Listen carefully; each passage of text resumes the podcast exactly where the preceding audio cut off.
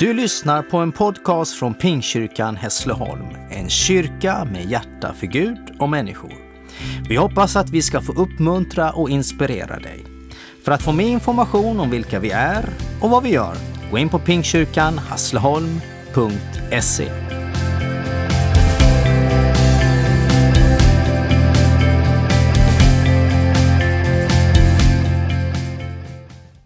Tack Herre för att vi hela tiden får söka oss närmare dig Herre. Tack för att vi aldrig är framme liksom i livet här, att det alltid finns mer att få Herre. Att det alltid går att komma närmare Herre. Tack Herre för att du är god Herre och för att du vill komma nära oss var och en Herre. Gud, vi lägger den här stunden i dina händer, i ditt namn. Amen. Hela gudsberättelsen handlar ju om en närvaro. Om en Gud som är nära och distanserad på en och samma gång. En Gud som vill närhet, men som människan vänder ryggen. En Gud vars närhet ändå människan saknar och söker och längtar efter. En Gud som genom sin son Jesus Kristus kommer nära i människogestalt. Och en Gud som i den närheten, genom att vara människa själv, kan förstå, kan glädja sig och kan gråta så som vi. En Gud som rent faktiskt blir nära och vars beröring helade både fysiska och inre sår. En Gud som genom sin ande fortsätter i årtusenden att vara nära och samtidigt avvaktande. En Gud vars rike är här och nu och ännu inte som väntar på inbjudan och inte närmar sig den som inte vill. En Gud som fortfarande är nära genom sin ande till att beröra och hela det trasiga. Och en Gud vars son en dag ska komma nära, komma tillbaka och hämta sina barn. Ja, vi börjar ett nytt predikotema idag. Och jag tycker Emma-Lena höll en jättegod inledning till det. Och jag har den äran att eh, påbörja den här predikoserien och vrida och smaka på det här ordet nära. Ibland, ni vet när vi har predikat, så ska ni ska det handen på hjärtat, man säger, vad bra, vilken fin predikan. Okej, vad handlar den om? Ja, men jag minns att den var bra. Men det här ordet tänker jag att det här kommer ni kunna komma ihåg och bära med er. Ordet nära. Smaka på det. Ett ord som speglar en typ av intimitet och samtidigt en viss distans. En möjlighet till att komma ännu närmare. Det är liksom inte slutgiltigt. Och det är ett ord som liksom är i rörelse. Och när jag insåg att jag skulle predika över den här fina överskriften, ett liv i Guds närvaro, då blev jag ja, men nästan lite skräckslagen. Ja, men, därför att jag ser framför mig, liksom, jag har hört den här undervisningen av sådana här fina, duktiga, perfekta människor som står och kan allting och de har nått ända fram och de tänker jag i mitt huvud. Eller hur? Lever sådär härlig enkelhet. De är nästan inte ens människor. Men, men jag är människa och jag är verkligen människa 100 procent. Kan en människa i Hässleholm hösten 2020 verkligen leva i Guds närvaro? Eller är det alldeles för mycket sus och dus runt oss för att vi ska kunna hantera det? Har mitt och ditt liv alldeles för många parametrar och beståndsdelar så att vi inte kan hitta något andhål liksom där, där Gud är nära. På 1600-talet levde det en man som hette Nicolas Herman, säger jag.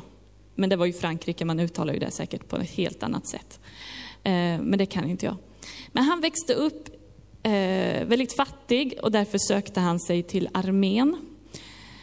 Där, det var då i 18 års ålder som han var med om en sak som kom att påverka hela hans liv och tro. Han såg ett träd, ett vinterträd.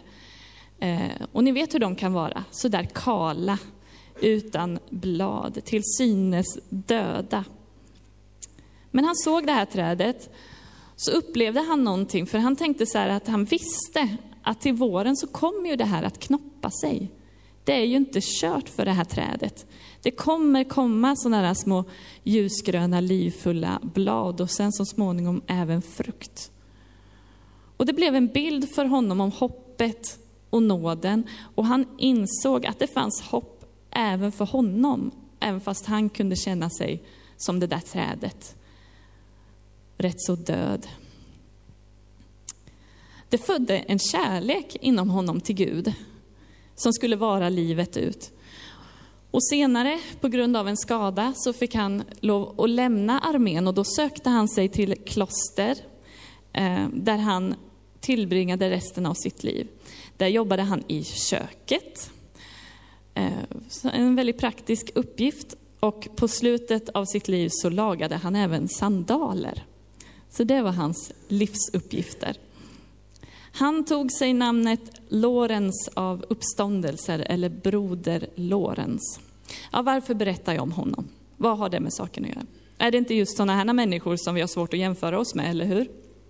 De här fina som går i kloster och ja, lägger sitt liv på det. Eh, jo, men eh, och det tänker jag också när jag hör om honom, att han har ju inte det här sus och duset i sitt liv som jag har, eh, med relationer, med familj, med barn, arbetskollegor. Nej, det har han kanske inte på samma sätt. Men det broder Lorenz lämnade efter sig till eftervärlden var några anteckningar som någon sammanställde och eh, det blev en bok som heter Att öva sig i att leva i Guds närvaro. Det var nämligen så att Broder Lorenz hade någon sorts frid över sig som gjorde att människor drog sig till honom. Även om han inte var speciellt bildad och lärd så, så hade han en fri, utstrålade han en frid som tilltalade människor. Och i sitt arbete i klostrets kök så utvecklade han en enkel andlig regel, nämligen att öva sig att vara uppmärksam på Guds närvaro vad han än företog sig vardagliga sysslor, som kanske är monotona och trista, blev ett medel för Guds kärlek. Ja, men han skrev så här, jag började att leva som att det bara var Gud och jag som fanns i världen. Och vad han gjorde, om det var att laga mat, springa ärende, skrubba kastruller, så upplevde han att Gud var vid hans sida. Jag tänker att han säkert hade läst det här bibelordet från första Korinthierbrevet 10.31 det är lite taget ur sitt sammanhang, men ändå tycker jag att man kan lägga in det här. Alltså, om ni äter eller dricker, eller vad ni än gör, så gör det till Guds ära. I ett berömt avsnitt i sin bok skriver Broder Loren så här. För mig är det ingen skillnad mellan tiden för arbetet och tiden för bönen. I stöket och chattret i mitt kök, där människor ropar efter olika saker i munnen på varandra, så äger jag samma stillhet i Gud som när jag står på knä inför det heliga och välsignade sakramentet. Han skriver inte att han lagar mat istället för att stilla sig i bön. Men han gör båda, och i båda så äger han en stillhet i Gud. Han visste också att det här, det här är inte lätt. Hans liv var en övning, som han sa. Och inte sällan fylld av kamp att leva i Guds närvaro.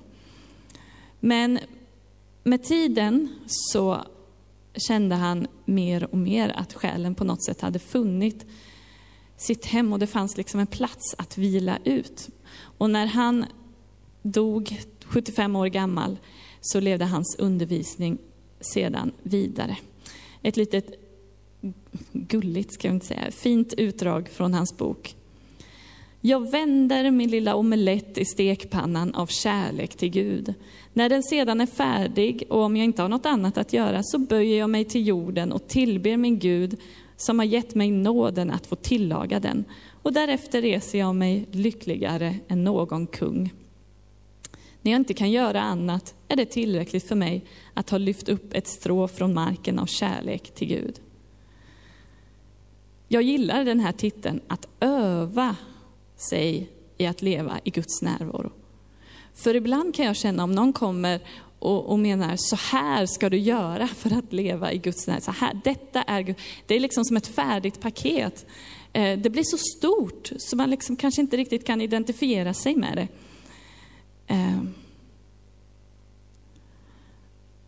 Och jag då, och du, som har en hel del på våra livslistor. Jag har två jobb, jag är hustru, jag är mamma. Jag har ett hem som jag någonstans ska hinnas med. Eh, och jag har massor saker jag vill göra som jag inte hinner med. Jag, ni vet, man tänker att man borde träna och liksom röra på sig, ta hand om kroppen. Eh, uttrycka mig kreativt har jag ett stort, stort behov av. Gud, hur ska det här eh, hur ska jag i allt detta och mina tankar och min oro liksom hitta Guds närvaro? För mig blir det lätt som en sån här switchknapp. knapp jag kommer hit till kyrkan, vi kommer på gudstjänst, då trycker vi på on. Nu är vi inför Gud, härligt, vi sjunger lovsång, underbart. Nu går vi hem, ja, då switchar vi off och så blir vi lite småirriterade på varandra hemma i familjen. Inte ni, eh, jag. Eh, har det så ibland. Eh, men sådär, att man lätt, och så nu, nu går jag in i min kammare, nu tänder jag mitt ljus.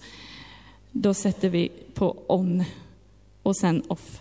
Men jag tror inte det är det livet som vi är tänkta att leva, utan att det som Broder Lorenz undervisar är ju ett liv i Guds närvaro hela tiden. På gudstjänsten, absolut. I bönekammaren, absolut. Men när vi skalar potatis eller när vi blir lite irriterade på våra familjemedlemmar eller när vi känner oss ledsna och nedstämda i Guds närvaro. Det här är ju, nu förstår ni att jag är ganska ärlig här och inför den här predikan i den här veckan så har jag tänkt så här att nej men jag, vill, jag vill lära mig att börja öva på detta mer. Jag vill inte liksom finna mig i att det här är svårt, utan gjort några tafatta försök att på något sätt men, eh, jobba med tanken, jobba med att Gud är här nu. I den här svåra situationen jag hamnar i, Gud, du är här nu.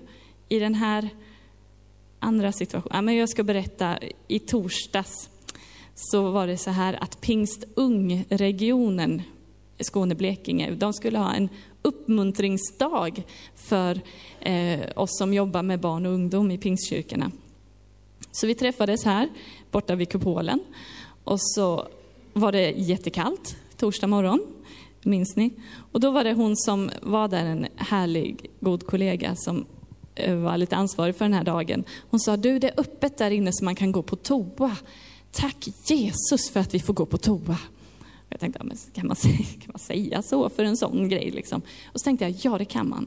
För det är ett liv i Guds närvaro, förstår ni? Eh, sen så fick vi veta då vad dagens aktivitet var. Det var att vi skulle åka segway. Har ni gjort det någon gång? Ja, någon har, någon har inte. Det är ju alltså en, en, en sorts platta med två hjul med ett litet handtag på, som man bara styr med sin vikt så här. Så jag lovar, även om du är fullständigt oteknisk och inte har körkort eller någonting, lite balans behöver man ju klart. Men annars så är det jättelätt och det var underbart att, eh, att åka där. Eh, och jag tyckte det var så roligt så jag fick liksom känsla att jag skulle vilja köpa en sån här. Sen gick jag och googlade och insåg att det, det gör jag inte just nu. Eh, men jag njöt och vi åkte igenom Hässleholm och jag kände, tack Gud för vårt vackra Hässleholm. Det är inte ofta jag tänker så. För jag tänker inte alltid så ofta att, att Hässleholm är speciellt vackert. Men där, när man åkte i den här höstprakten, jag såg liksom en del taknockar som jag aldrig har tänkt på. Eh, solen lyste och det var härligt och man fick åka runt på den här maskinen. Eh, och så kände jag, i det här vill jag känna tacksamhet och glädje. Eh, och jag liksom tackade Gud för livet och, och blev upprymd och glad. Sen satt vi och, och åt tillsammans lunch med de här, hela det här gänget och i samtal med varandra så upptäckte jag att jo, jag har en hel del bekymmer och det har vi allihopa här. Eh, det är inte alltid lätt att stå i tjänst i Guds rike och, och jobba med det, men vi, vi kan bära de här bördorna tillsammans, bära varandras bördor som Jesus sa. Och även det blev någonting vackert. Så även fast vi bara hade en kort bönestund där på Casablanca eh, när vi var färdiga, så kändes det som hela förmiddagen hade varit en stund inför Herren. Sen så fortsatte arbetet nere på second hand och även där försökte jag tänka, Gud, du är här nu. Du är här nu. Jag, det, är inte, det är inte helt enkelt, det är inte helt självklart. Men jag tror att man kan öva på det. Och tänka, här är jag nu Herre, använd mig här nu i denna situationen. Hur ska jag göra? Hur tänker ni, vill ni haka på det här eller? Låter det som något, ett liv som vi längtar efter? Eh, och ni är säkert, det är säkert inget konstigt, många lever kanske där och har gjort det i många, många år. Eh, men jag tror att en gemenskap att prata om det här. I våra husgrupper eller i mindre gemenskaper vi träffas, så tror jag att det är nyckel att, att vi pratar om det här. Det här tycker jag är svårt. Vi får erkänna, det här är svårt. Eh, här behöver jag stöttning. Jag längtar efter att leva i Guds närhet. Ja, men många av er är säkert redan där. Ni ser naturen på era vandringar och promenader och ser Gud i det. Eller ni ser Gud i era barnbarns ögon. Eller ni blir, upplever anden i hjärtat när ni har liksom löst någonting lurigt på jobbet. Eller vad det kan vara. Tack Jesus för vanliga liv, men liv i din närhet. Jag hörde en gång en undervisning av en kille som, som också gav ett tips på sådana här enkla andliga övningar i de vardagliga sysslorna. Han berättade att när han diskade frukostskålen på morgonen, som han gjorde varje morgon, så bad han, tack Gud för förlåtelsen och nåden. Tack för att du varje morgon tvättar mig ren. Och när han sen borstar tänderna så tackade han eh, för att Gud är här och du tar bort det ur mitt liv som inte behöver vara där, som inte behagar dig Gud. Hjälp mig med det. Att hitta de här jag, säger, jag, jag, jag ska säga, nu tar jag någon annans exempel, för det här har inte jag liksom riktigt kommit in i, men jag tycker att det är en bra grej. Hitta de här sakerna i vardagen som blir andliga övningar. Så vi inte delar upp livet. Det här är såklart inget nytt, men blev, i och med att jag fick den här eh, titeln att predika över, så blev det att jag behövde fundera och liksom kolla lite mer på det här. Och det föddes en ännu större längtan i mitt liv. Eh, det handlar ju inte så mycket ifall Gud är närvarande eller inte, för han har ju sagt i Matteus 20, eh, eller 28 och 20, och se, jag är med er alla dagar in till tidens slut. Han är med, men det jag nu pratar om, och det som gäller ett liv i Guds närhet, är ju att jag är med. Att jag räknar med att han är med. Att jag har en direkt kontakt. Att min bönekammare inte bara är en kammare i tystnad med lovsångsmusik och ett tänt ljus, som är jättefint. Men i småbarnsförälders liv är det väldigt sällan det blir så. Uh utan bönen då eh, försvinner inte, även om inte den där kammaren står i stillhet. Utan jag hittar andra vägar som lekstunden i barnkammaren eller barnvagnspromenaden eller någonting annat. Ett bibelord som absolut är så centralt i den här undervisningen och som Emma-Lena läste är Jakob 8. Närma er Gud så ska han närma sig er. För även om han har lovat sin ständiga närvaro så tror jag inte att det är så lätt att uppfatta den om inte vi närmar oss honom. Om inte vi i all vår enkelhet och brustenhet ropar till honom, vänder oss till honom, söker kontakt med honom. Liksom ratta in frekvensen som man gjorde på gamla radioapparater. Ehm, Förbereder mitt hjärta att vara en mottagare av vad Gud vill säga. Liksom broder Lorenz undervisade, lika närvarande i kökets sus och dus och i den stilla kammaren. Och när jag förväntar mig en respons av honom så tror jag att jag har byggt upp en plattform i mitt inre för Gud att verka och där hans frid, ja, Guds frid som är det finaste och mest värdefulla vi kan ha, kan finnas. Så låt oss uppmuntra varandra, hjälpa varandra tillsammans söka oss nära Gud och låta honom verka inom oss med sin frid. Jag tror det finns så mycket som kan hindra hat, oförsonlighet, stress. Många olika saker som också lätt kommer in i våra liv, som kan hindra oss att leva ett liv i Guds närvaro. Men gudsrelationen är inte en bonus i livet, som att jag gillar karate, fotboll och så har jag en gudsrelation. Utan i livet är som fortsättningen på ett av bibelorden som Emma-Lena läste. För i honom är det vi lever, rör oss och är till. Det är liksom, det är det hela innefattas i Guds närvaro. Amen. Herre, tack för att du är här. Tack för att vi får komma till gudstjänst och samlas med dig i centrum, precis som vi har sjungit. Tack Herre för att vi får, vi får, får komma hit, få tillbe dig, få lovsjunga, få extra kraft och styrka för veckan som kommer. Men tack för att vi också får öva oss på att du är med hela tiden, Herre. Om vi äter eller dricker eller vad vi än gör, så gör vi det till din ära. Herre, hjälp oss Fader att hitta dig i livets sus och dus, att hela livet får vara inför dig. Att vi inte frånkopplar vissa delar och tänker att där och där, det löser jag själv och där och där är jag med Gud. Utan att du får vara med och vara i hela våra liv, Herre. Herre, hjälp oss att öva på det, Herre. Hjälp oss att vara ärliga inför oss själva och för varandra där vi behöver hjälp. Tack Herre för gemenskapen där vi kan dela det med varandra. Vi älskar dig Herre. Vi älskar dig Fader.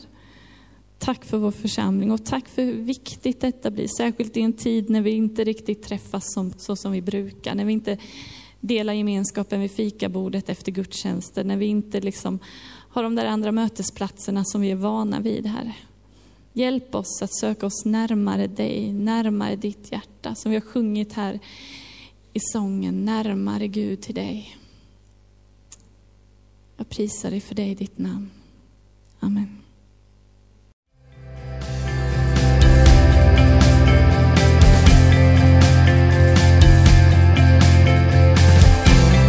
Du har lyssnat till en podcast från Pingkyrkan Hässleholm. Om du vill veta mer om vår kyrka och verksamhet, gå in på pingstkyrkanhassleholm.se. Varmt välkommen till oss.